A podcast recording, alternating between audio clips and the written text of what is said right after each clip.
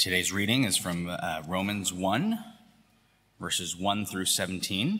Paul, a servant of Christ Jesus, called to be an apostle and set apart for the gospel of God, the gospel he promised beforehand through his prophets in the Holy Scriptures regarding his son, who, as to his early life, was a descendant of David, and who, through the Spirit of holiness, was appointed the Son of God in power by his resurrection from the dead, Jesus Christ our Lord.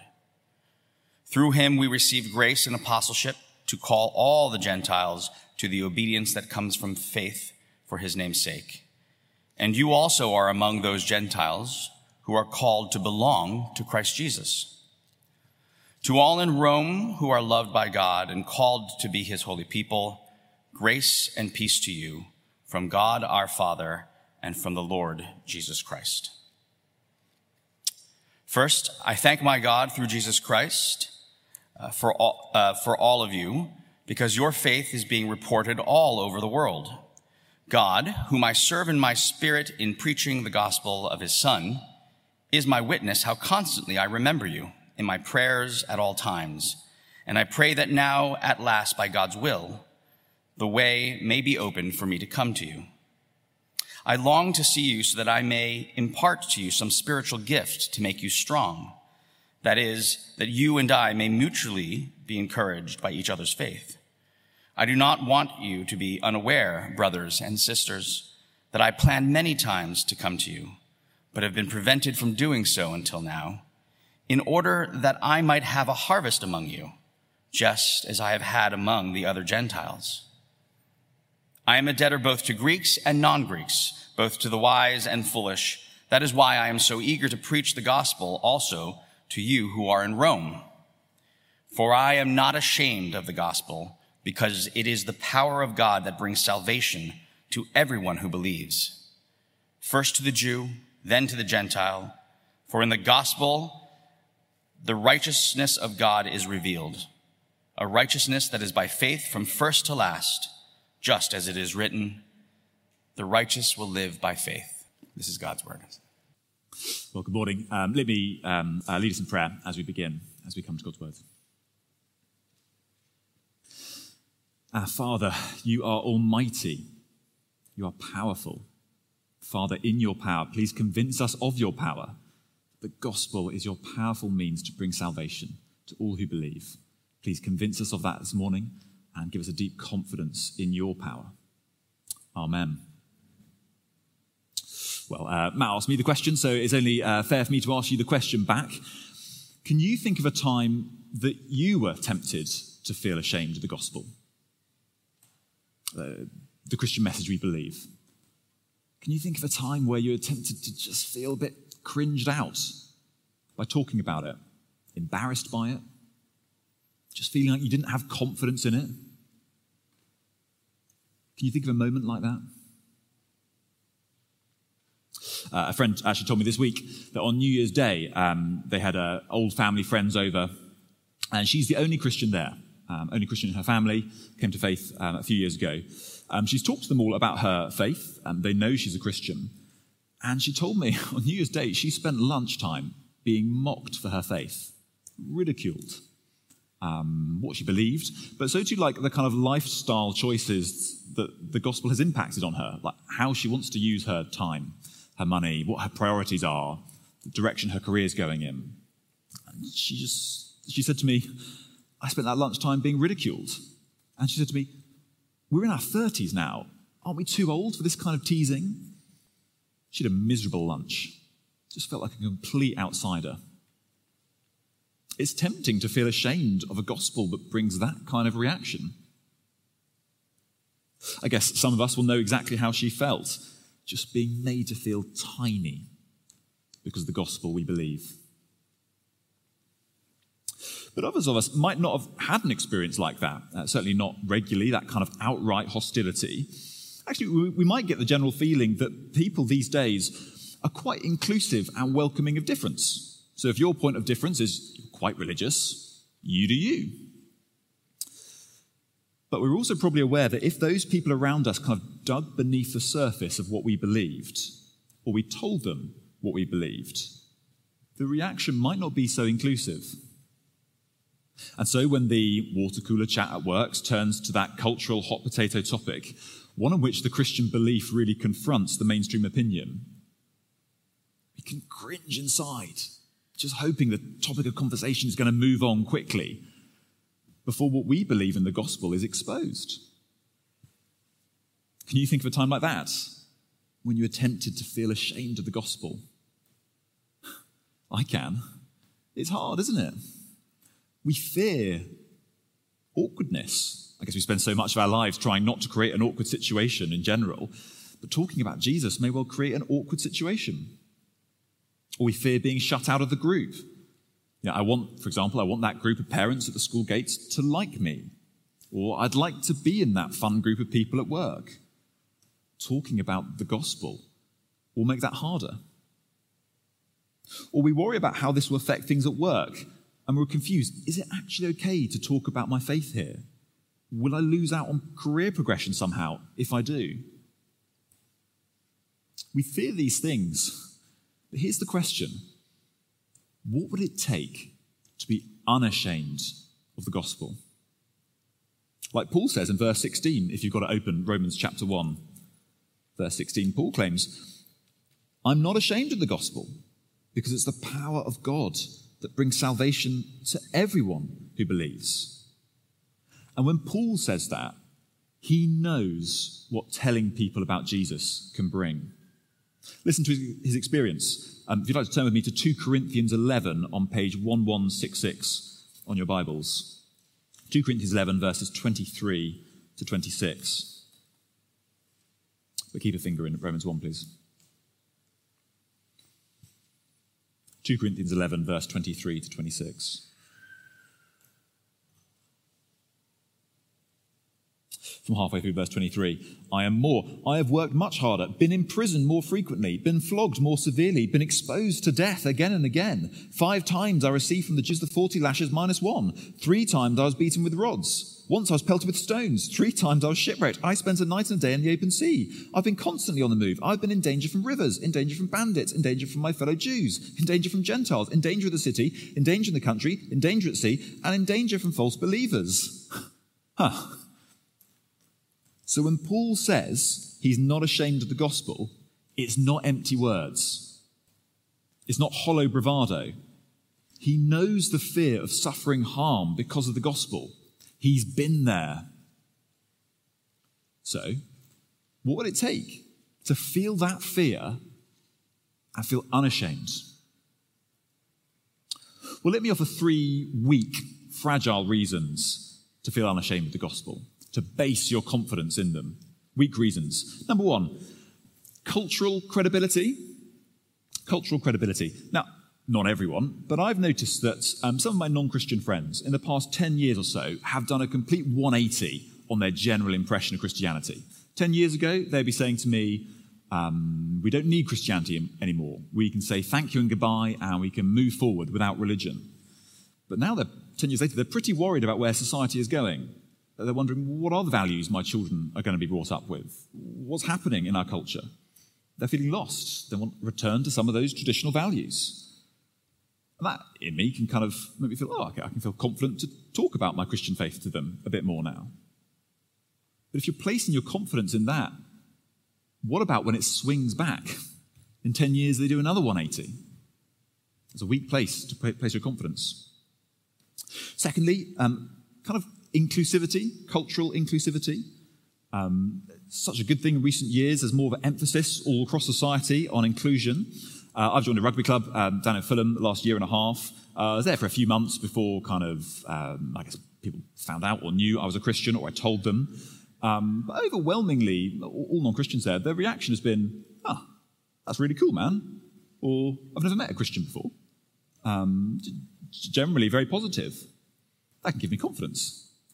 But what about when they dig beneath the surface and they find the bits that they don't want to include? about the gospel. That's a weak place to place your confidence in the gospel in, how people react to it. Or third reason, um, career security. Talked to a couple of people this week, um, asking the question, you know, how do you feel um, being a Christian at work. And they say, you know, kind of started off age 21, 22, didn't really tell anyone, wasn't really sure um, if I had the confidence to do that in my position. But now I'm high enough, up, high enough up now in my role to be a bit more open. Okay? But if you're placing your confidence in the gospel on your job position, that is very fragile and that can change very easily.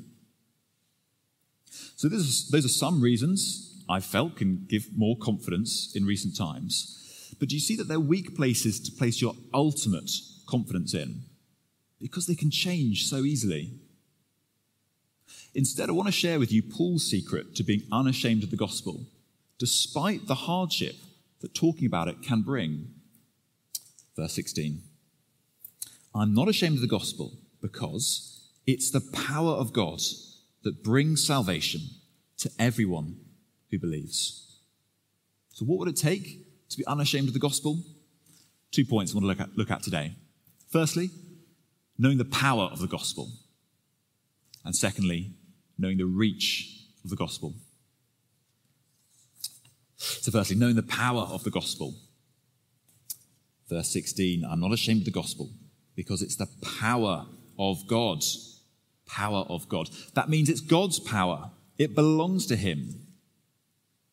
And how powerful is God? I love that um, first song we sung today, the line, He spoke, creation came to be. Huh. Uh, on Monday, I got a kitten, uh, climbing all over the curtains, scratching everything. Uh, when I say, Stop that! When I speak, creation does not respond. but when God speaks, the universe came into existence. Let there be light. The universe exists. Or think of Jesus in that boat with the wind and the waves crashing around him, in danger of death from nature because of that storm, with a word quiet, be still. It's completely calm. God's words have power we can barely get our heads around. I love the line in that song as well. There is salvation in his word. His voice has called us from the grave. Can you imagine how humiliating it would be to walk into a graveyard, stand in front of a gravestone, and shout, Up! but think of Jesus Christ outside his friend Lazarus' tomb with the body cold inside, bellowing, Lazarus, come out! And the dead man rises. And when God speaks today, through the gospel, he's raising people from the dead, spiritually, to find spiritual life in Christ. So if you're a Christian, that's what God has done in your life. He shouted, Up! And he rose you from spiritual death to have spiritual life in Christ. He's done that for every single Christian here in this room through the power of his voice. God's word has spiritual power beyond anything else in this world. So, what's the extent of God's power? It's total. He's the creator, the sustainer, the savior, the judge. There is none greater. And how is it that our totally powerful God uses that power to save? What's his means? Think of someone you know who's not a Christian and just seemed a million miles away from faith in Christ. What is our all powerful God's means to save people like them? It's the gospel that is hearing that Jesus is our Savior. Verse 16 For I am not ashamed of the gospel, because it is the power of God that brings salvation to everyone who believes. Gospel, the word literally in Greek means good news. It's a proclamation word, a message word. Kind of like in ancient times, if a, a new emperor was crowned, someone would go into the marketplace and, and kind of proclaim that message for all to hear. It's good news proclaimed. You might not be someone who call themselves a Christian believer, but this Christian good news is all about Jesus. It starts with an honest look at ourselves. I'm not the perfect person God made me to be. I've sinned against God. I deserve his judgment. The good news is Jesus came to save us, to die the death our sins deserved, to rise again to new life three days later. That whoever believed in him could be forgiven and given new spiritual life. Will you believe in him? And that message of the gospel, that message that Jesus is our Savior, is how God brings his power to save. It's effective and it's transforming. If you're a Christian here today, think back with me, please, to when you first heard the gospel and the effect it had on you. Personally, I think of a little, as a little boy, and I prayed the Lord's Prayer with my family before bed each night, well, most nights. And through the prayer Jesus taught his disciples to pray, I learnt and heard I can call God my Father. I learned that his name, who he is, is special it's hallowed. I learned that I could be forgiven my sins by God. I think of being a bit older as a teenager and hearing Jesus' words from the Bible. It's not the healthy who need a doctor, but the sick. I have not come to call the righteous, but sinners to repentance. Jesus came like a Jesus came like a doctor to the sick. Because of those words, I believe Jesus had the cure I needed for my sins, which was his forgiveness. Do you see, it's through God's word that his power to save is unleashed in our lives. Why not take time today, maybe later on, to think back to how God has unleashed his power in your life through people who first told you about Jesus? The gospel is the power of God to save. And that, that's confidence giving news because it means God is the source of the power. Uh, my car key battery is one of these fancy ones where there's no actual key, it's all um, battery operated. Um, and for a few weeks, battery's been low, so you turn the car on, it says uh, car battery level low, and I think, oh yes, I must order a new one soon, and then forget. Um, and so for recent weeks, it's been very hit and miss if the car will turn, open, uh, turn on. So you press the button over here, down here, down here, you're kind of doing it everywhere. Very hit and miss if it will work. But ordered a new battery, put it in, and now it actually works. The car opens and it turns on because the new battery is the source of the power. So, too, when the gospel is proclaimed, it works because God is the source of the power. See, too easily we feel the gospel is only as powerful as my confidence I feel in the moment, my intelligence and how I explain it, or only as powerful as the kind of the preacher's charisma who I'm going to get them to come and hear. It's nonsense because we're looking to the wrong source of power. The gospel is as powerful as God, He is the source of its power. So think back to that person who seems so far from becoming a Christian. My grandmother is 90. It's old enough to be quite stuck in your ways. The is the gospel powerful for someone like her? Yes, because God is the source of the power. How could we be ashamed of the gospel when the power behind it is God Himself?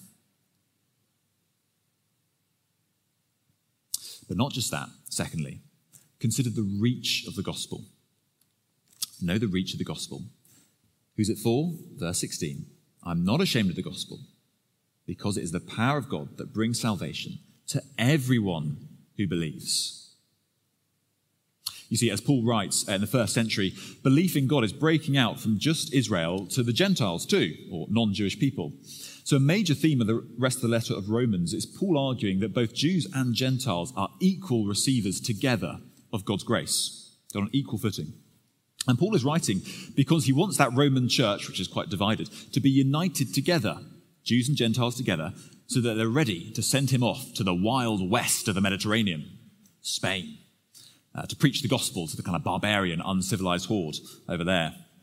Uh, so Paul wants to tell them that the gospel is not just powerful to one group or one type of people, but all Jew, Gentile, um, sophisticated Roman or Wild West Spaniard, you name it.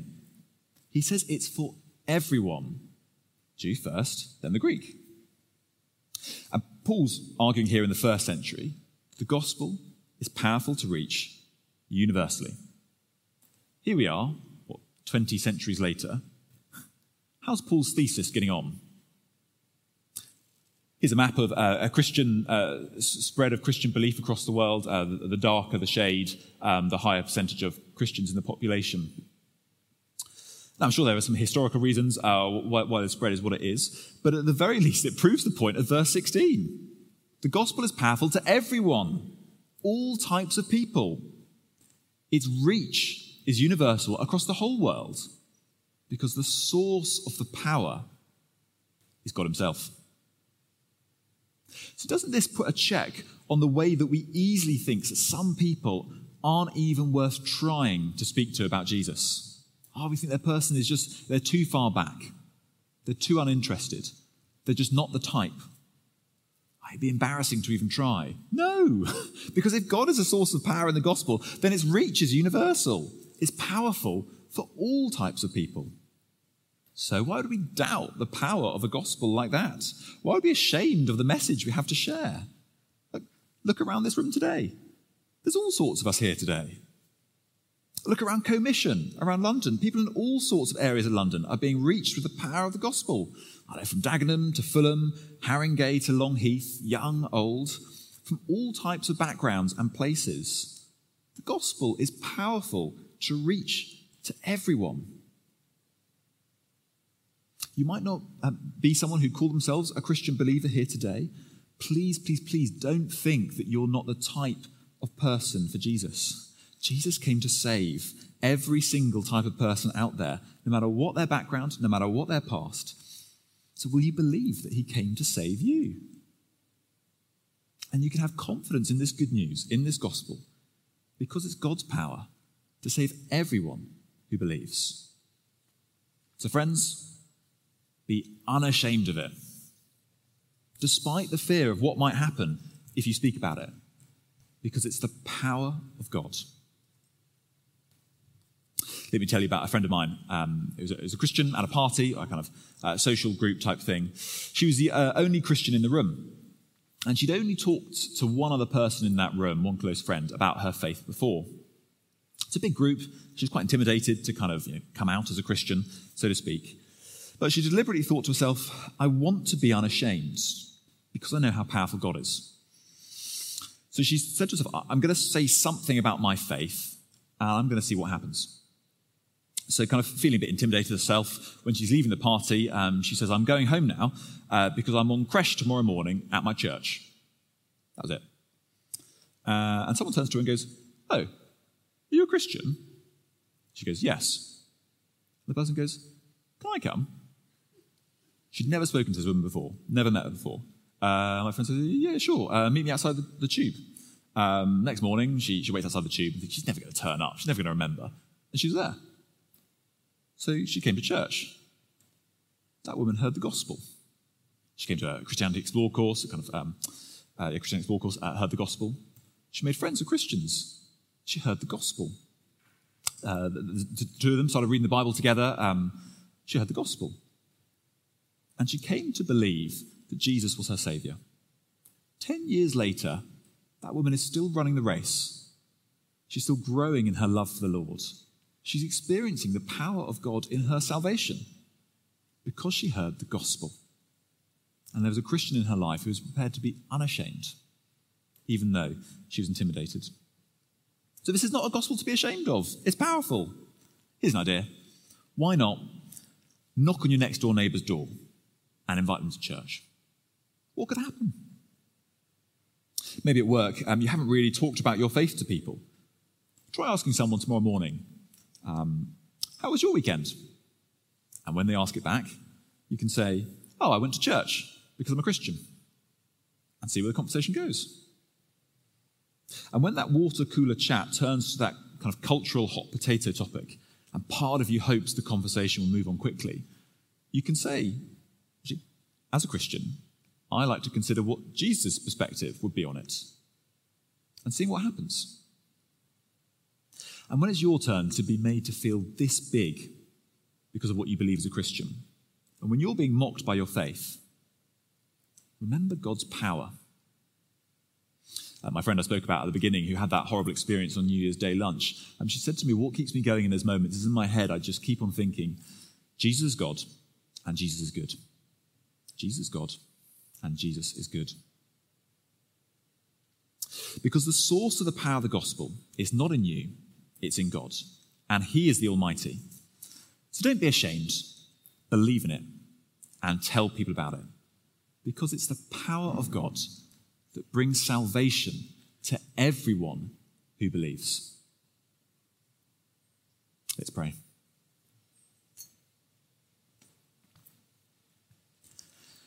Oh, our Heavenly Father, we praise you for your power. Praise you for the mercy of your power that's worked in our lives to save us, to spiritually raise us from the dead, to find life in Christ. We pray that having experienced your power, knowing it to be true, knowing the gospel to be your power to save, that we be unashamed of it, confident in your power, no matter what the cost, no matter what the shame that people might think it brings, we be unashamed because we know it's your power that brings salvation to everyone who believes. Amen.